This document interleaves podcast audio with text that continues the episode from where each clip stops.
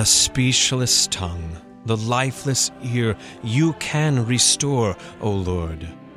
Your Ephphatha, O Savior dear, can instant help afford.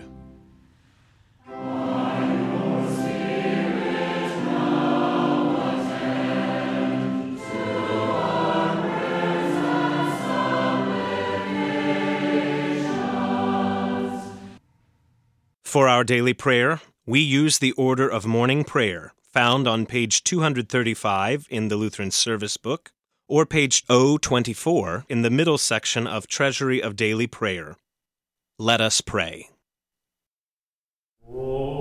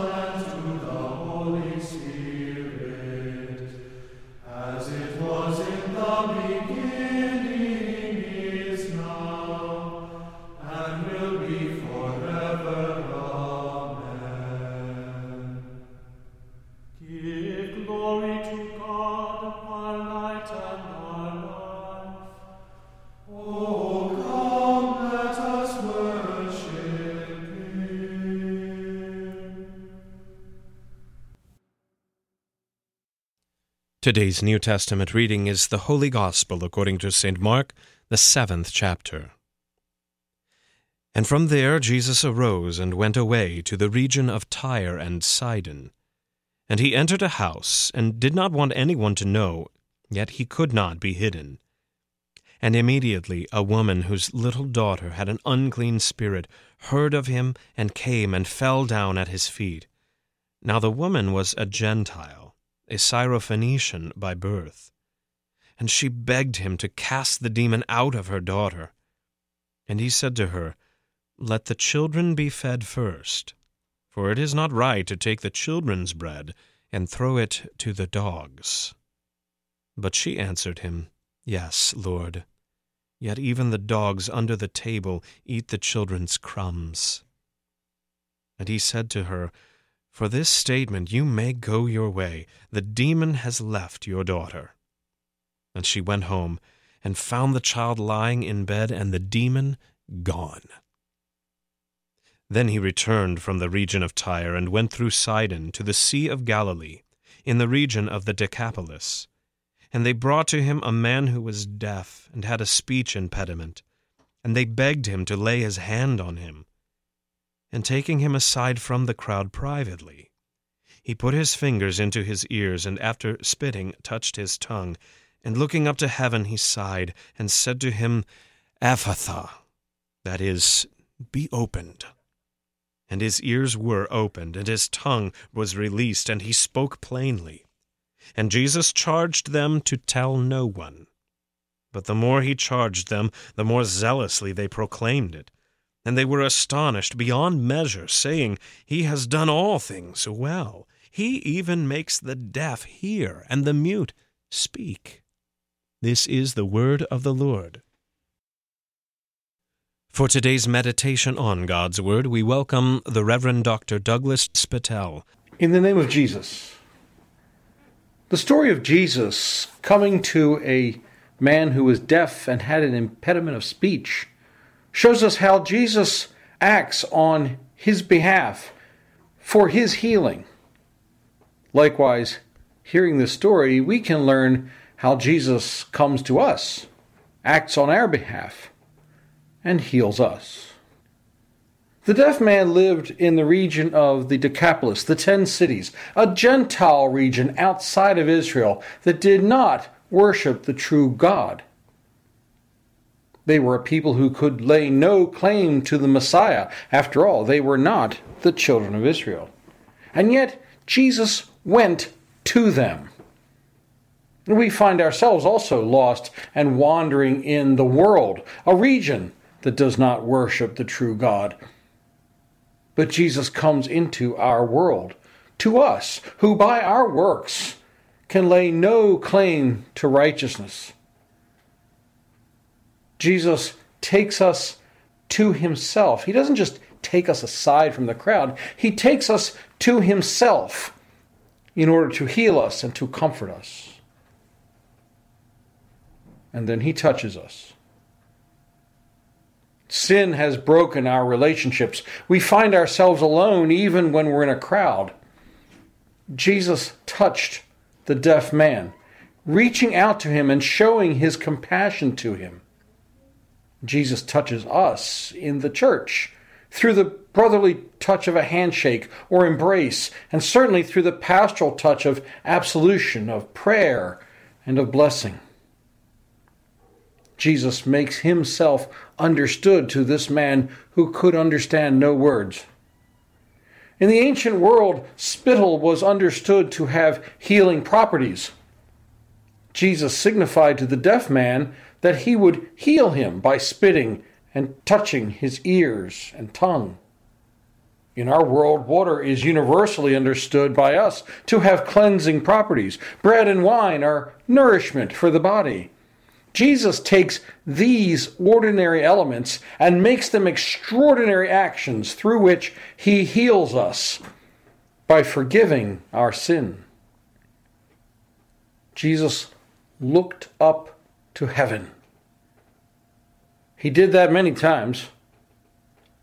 He did it at the feeding of the 5,000. He did it here at the healing of the deaf man. He did it to signify that his work is of the Father to signify that what he is about to do is not magic, but it is of God. He looks up to heaven because he is the one who comes down from heaven. Jesus comes to us at our baptism, through the preaching of the gospel, at the Lord's Supper. These things are the work of God in our lives. And they signify the power of these actions to change our lives, to change our lives not just for today, but forever, to forgive us, to heal us. And then Jesus sighed. This is the same groaning that we hear him have over the Pharisees who desire to see some sign, some trick.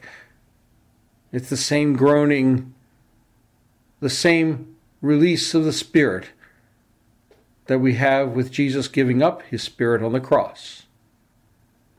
Jesus groans over our sinful condition. It's not simply in pity, and it's certainly not in resignation. He groans as he takes our condition upon himself, and the exchange is made. Jesus is the afflicted one, and we, the deaf man, the blind man, the one unable to walk, the sinner, you, me, we are healed. And Jesus speaks to us.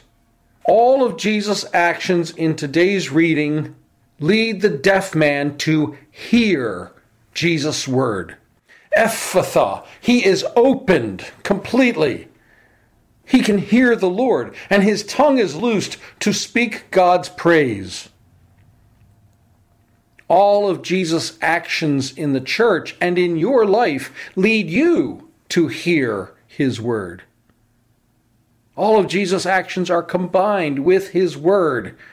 The word of God is powerful to create, to forgive, and to heal because Jesus is the Word of God. And this Word of God, Jesus, brings us into eternal communion, an eternal relationship with the Father by being the Word. The deaf man was taken by Jesus, and Jesus acted on his behalf. He healed him, he opened him, and he loosed his tongue. So too, Jesus has done this in your life.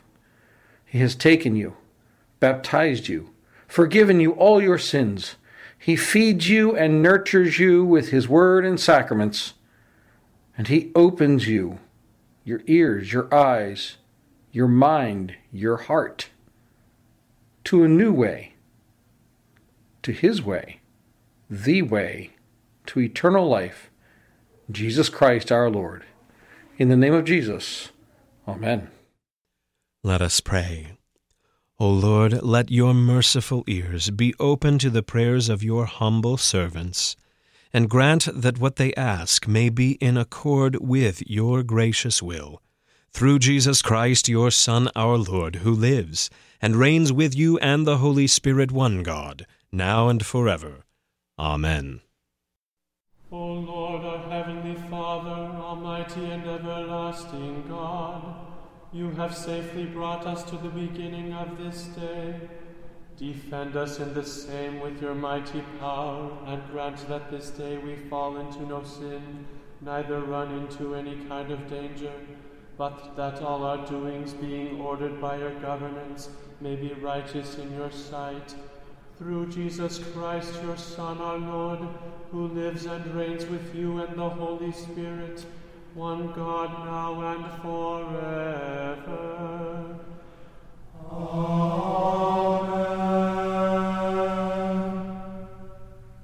Taught by our Lord and trusting his promises, we are bold to pray.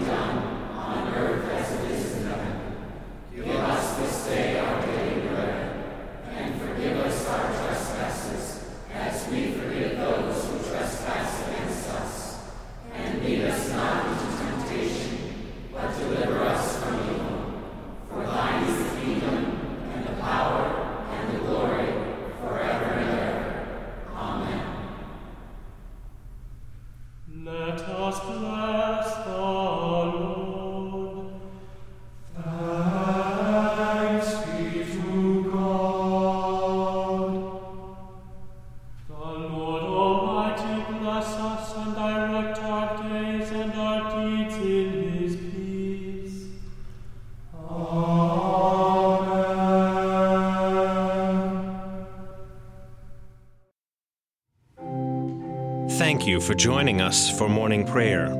The Almighty and merciful Lord, the Father, the Son, and the Holy Spirit bless and preserve you.